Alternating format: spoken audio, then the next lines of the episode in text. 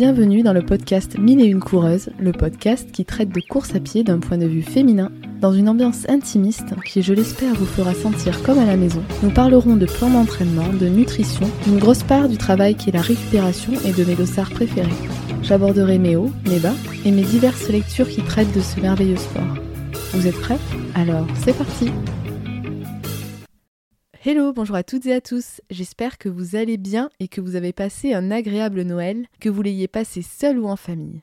De mon côté, toujours une petite forme suite à mon angine qui a duré deux semaines, mais j'allais suffisamment bien mardi matin pour faire mon premier petit footing de reprise. J'avais la sensation d'avoir les jambes en coton tout en étant super légère, donc on va dire que ça a été globalement sympa. Aujourd'hui, je vous propose qu'on se retrouve pour un épisode qui me fait du rentre-dedans depuis la création du podcast il y a maintenant 5 mois.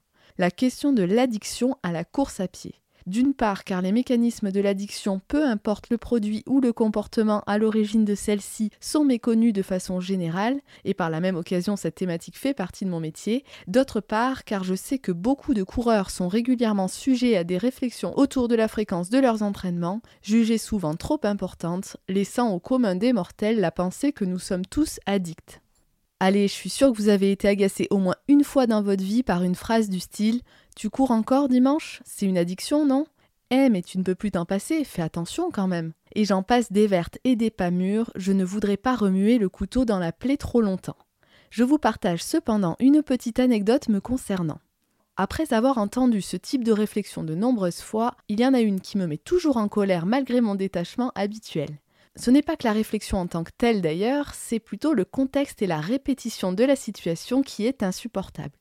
Donc, dans ma sphère professionnelle éloignée, c'est-à-dire des collègues que je ne vois que très rarement, un monsieur en l'occurrence, et pourtant très agréable de façon générale, me demande toujours où en est ma pratique de la course à pied. Sympathique jusque-là. Toutefois, quand je viens à répondre que je cours toujours, que j'adore ça et que je crois qu'autant que mon corps me le permettra, je continuerai, il me rétorque à chaque fois ah oui, mais ça m'étonne pas. La course à pied, on le sait, hein, ça rend addict. Je connais un tel, lui aussi, il n'a jamais pu s'arrêter. Qu'on me dise ça une fois, deux fois, que je réponde sympathiquement en expliquant vite fait que le pourcentage de coureurs réellement addicts est minime pour telle et telle raison, mais qu'il me le répète à chaque fois qu'il me croise depuis trois ans, comment vous dire, mon côté bisounours court le 100 mètres le plus vite de sa vie pour laisser place à quelque chose de non identifié, mais c'est pas beau à voir. Non, en vrai, j'ai jamais été désagréable avec ce monsieur. J'essaie de rester cordial face à cette satanée phrase que je m'attends toujours à entendre à un moment ou à un autre de la discussion, mais j'avoue que c'est pas toujours évident. Vous l'aurez compris, dans ces cas-là, il n'y a pas grand-chose à faire de plus, puisque de toute façon, j'ai déjà expliqué les choses, et voilà, même un bon croquis ne vaudrait pas mieux qu'un long discours, et ça ne sert à rien de baragouiner, ça ne mène à rien. Donc, pour revenir au sujet du jour, je vous propose de définir et décortiquer la notion d'addiction de façon générale. L'idée étant de sortir du sens sociétal de ce mot pour s'intéresser à son essence qui prend racine dans les neurosciences. À la fin de cet épisode, vous connaîtrez les principaux critères à l'œuvre dans l'élaboration d'un diagnostic d'addiction, ainsi qu'une technique très simple pour savoir si vous êtes juste passionné de course à pied et non addict. Ainsi, et c'est l'objectif principal de cet épisode, vous saurez expliquer à n'importe qui la différence entre souffrir d'une addiction et avoir une passion. Pour commencer, je vais vous parler de la première chose à retenir selon moi, qui est certainement donc la plus importante. Toute addiction confondue, lorsque celle-ci est avérée, est une maladie. L'addiction n'est pas un état qui s'améliore à la seule force de la volonté, car elle est avant tout une pathologie cérébrale. Autrement dit, lorsqu'une personne souffre d'addiction, un grand nombre de processus neurobiologiques sont à l'œuvre à son insu. Ces réactions cérébrales ont été générées certes des suites d'une première consommation ou du début d'une activité telle que la course à pied, mais une fois que l'organisme s'est adapté et accoutumé à fonctionner avec cette substance ou cette activité physique, le contrôle de la situation ne dépend plus uniquement des désirs conscients et inconscients de la personne, mais bel et bien du nouvel équilibre chimique qui s'est constitué au sein de son cerveau. Donc, pour imager la chose, Demander à une personne addicte d'arrêter de consommer une substance ou d'arrêter de courir du jour au lendemain, c'est comme demander à quelqu'un qui vient de se casser le bras de quand même faire un petit effort et venir couper du bois pour avoir les fesses au chaud cet hiver. Car non, c'est pas possible. les conséquences d'une addiction en matière de symptômes physiques et psychologiques sont nombreuses et provoquent tellement de souffrance qu'on ne peut continuer de véhiculer la croyance que seule la volonté suffit pour s'en sortir. La volonté fait partie du processus de rétablissement, bien entendu, mais ce qu'il faut retenir, c'est qu'elle est un moteur et non la solution. Je vous propose maintenant de comprendre comment se manifeste une addiction et donc la définition de cette notion. En voici une que j'ai moi-même créée à partir des multiples définitions scientifiques dans le but de vous donner une vision aussi complète que possible. Elle est une pathologie cérébrale caractérisée par la consommation répétée d'un produit ou la pratique excessive d'une activité, malgré la souffrance et les conséquences négatives conscientisées ou non par la personne. Le comportement en question qui visait initialement à procurer du plaisir ou à apaiser une souffrance physique et ou psychique provoque chez la personne addicte la perte du contrôle de la consommation de la substance ou de la pratique de l'activité. Les conséquences néfastes qui en résultent ont nécessairement des répercussions sur plusieurs plans de la vie de la personne, sur sa santé physique et émotionnelle bien sûr, mais aussi quasi systématiquement sur le plan personnel, social et professionnel. D'ailleurs, il faut savoir que souvent, les premières répercussions vont être sur ces plans-là et pas forcément sur le côté physique et psychologique, puisque déjà pour se rendre compte que ça ne nous fait pas que du bien, ça met plus ou moins de temps en fonction des personnes, et physiquement, on met plus ou moins de temps à se blesser ou avoir des problèmes euh, si on consomme une substance euh, très néfaste, etc. Ça, c'est des choses qui arrivent finalement au second plan. Pourtant, on pourrait croire que c'est ce qui arrive en premier, et non, pas forcément. Maintenant que je vous ai défini euh, cette pathologie, donc euh, ce qu'est l'addiction, je vous propose euh, d'évoquer les critères que le monde médical a créés et qui permettent donc de diagnostiquer une addiction.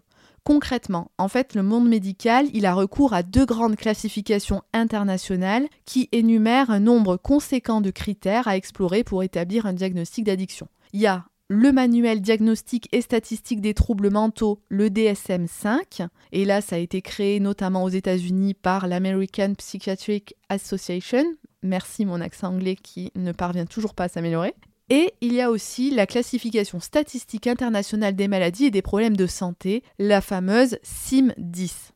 Mais ces deux classifications sont complexes, extrêmement détaillées, et c'est bien important pour les métiers dans la dictologie. Mais aujourd'hui, ça ne va pas nous servir à grand-chose, donc ce que je vous propose, c'est plutôt de vous donner la façon scientifique et rapide proposée par Laurent Carilla, permettant de qualifier d'addiction ou non l'activité ou la consommation en question. C'est le moyen mnémotechnique des 5 C, et non les 3C pour les connaisseurs. Oui, ok, c'est une blague de lycéen, mais bon, fallait bien que je la sorte celle-là. je m'en octroie le droit. Bon, ces 5C, qu'est-ce que c'est? En fait, ça va être euh, les 5 critères qui, s'ils sont réunis et qu'ils sont réunis sur un minimum d'une année, on va dire que c'est une addiction. Donc le premier C, c'est un usage compulsif pour qu'une pratique ou une consommation soit une addiction, il faut qu'elle présente un usage compulsif, c'est-à-dire une chose qui nous pousse à agir de manière irrésistible, c'est-à-dire de manière automatique ou presque. Il faut aussi que l'usage soit chronique, c'est le deuxième C. C'est-à-dire qu'il faut que ce soit une euh, consommation ou une pratique qui est continue dans le temps. Le troisième C, c'est la perte de contrôle. Il faut que voilà, ce soit incontrôlable. La personne, elle a beau y mettre du sien, elle ne peut pas faire autrement que consommer. Le quatrième C, c'est le craving c'est cette envie irrésistible de consommer qu'on ne peut contenir, qu'on ne peut empêcher. C'est voilà le nom euh, anglophone qui a été donné à ce symptôme-là. On ne peut pas faire autrement. C'est quelque chose qui nous paralyse l'esprit. Si on ne consomme pas, on ne peut pas penser à autre chose à l'instant T. Et ça arrive n'importe quand. Enfin, le cinquième C, c'est le C des conséquences négatives sur le plan psychologique et social de la personne. Comme je vous l'ai détaillé tout à l'heure, finalement c'est bien plus vaste. Hein. Ça va aussi sur le plan pro, le plan euh, familial, etc. Mais voilà. En tout cas, le cinquième C, c'est les conséquences négatives. Ainsi, si nous avons les 5 C pendant plus d'un an, alors nous souffrons d'addiction. Peu importe que vous consommiez un produit illicite, que vous consommiez de l'alcool, que vous euh, pariez euh, en permanence sur des sports, si tout ça s'est réuni, vous souffrez d'addiction Qu'il y ait une substance, pas de substance, l'addiction, elle est réelle, c'est une maladie. Qu'on pratique une activité ou qu'on utilise une substance, il y a des procédés chimiques dans le cerveau qui vont s'activer et de fait, au bout d'un moment, il est possible que ça devienne une addiction. Mais en tout cas, c'est pas systématique et j'ai même envie de dire, surtout dans notre situation avec la course à pied, c'est extrêmement rare. Bien sûr qu'il y a des personnes addictes, mais c'est pas du tout ce qui est le plus répandu et la norme. Mais du coup, venons-en aux faits, en appliquant toutes ces informations théoriques à la course à pied. Pour ce faire, je vous propose que l'on décrypte ensemble ma propre pratique de la course à pied. Et j'espère qu'après tout ça, vous aurez les clés en main pour le jour où vous devrez répondre à un apprenti addictologue que non, la course à pied ne rend pas tout le monde addict et que vous non plus, vous ne l'êtes pas. Bon alors, pour ma part, je cours 5 fois par semaine en moyenne, parfois 6, mais ça reste rare. Je cours depuis 3 ans et je courrai encore longtemps à condition que j'en ai toujours envie et que mon corps me le permette, évidemment. Me concernant alors, qu'en est-il du premier C, l'usage compulsif? Je programme mes entraînements en fonction des principes de surcompensation et de récupération, en fonction de ma vie familiale, sociale et professionnelle. Bon, il arrive que je priorise la course à pied, mais cela reste rare et je fais en sorte que tout s'imbrique au mieux. La compulsion étant quelque chose que nous ne pouvons prévoir, car spontané et irrésistible à l'instant T, je crois qu'on peut dire que le premier C ne me concerne pas. Le deuxième C maintenant, l'usage chronique, autrement dit ce qui est répétitif et continu au long terme.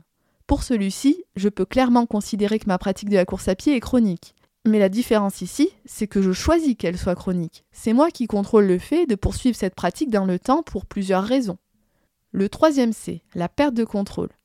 Avec la programmation de mes entraînements que je viens d'évoquer, ainsi qu'avec ma capacité à repousser un entraînement si besoin et de faire une coupure annuelle sans crainte de me ronger les ongles jusqu'au sang, il semble évident que ce troisième C peut être aussi écarté.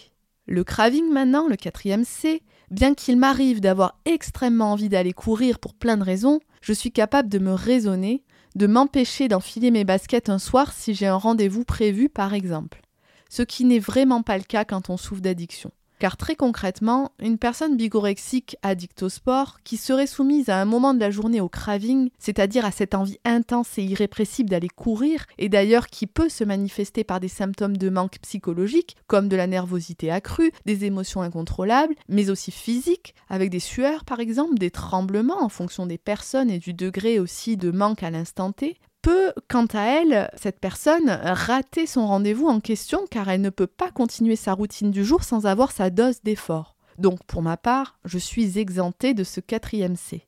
Enfin, le cinquième C, avec les conséquences négatives, donc sur le plan psychologique et social.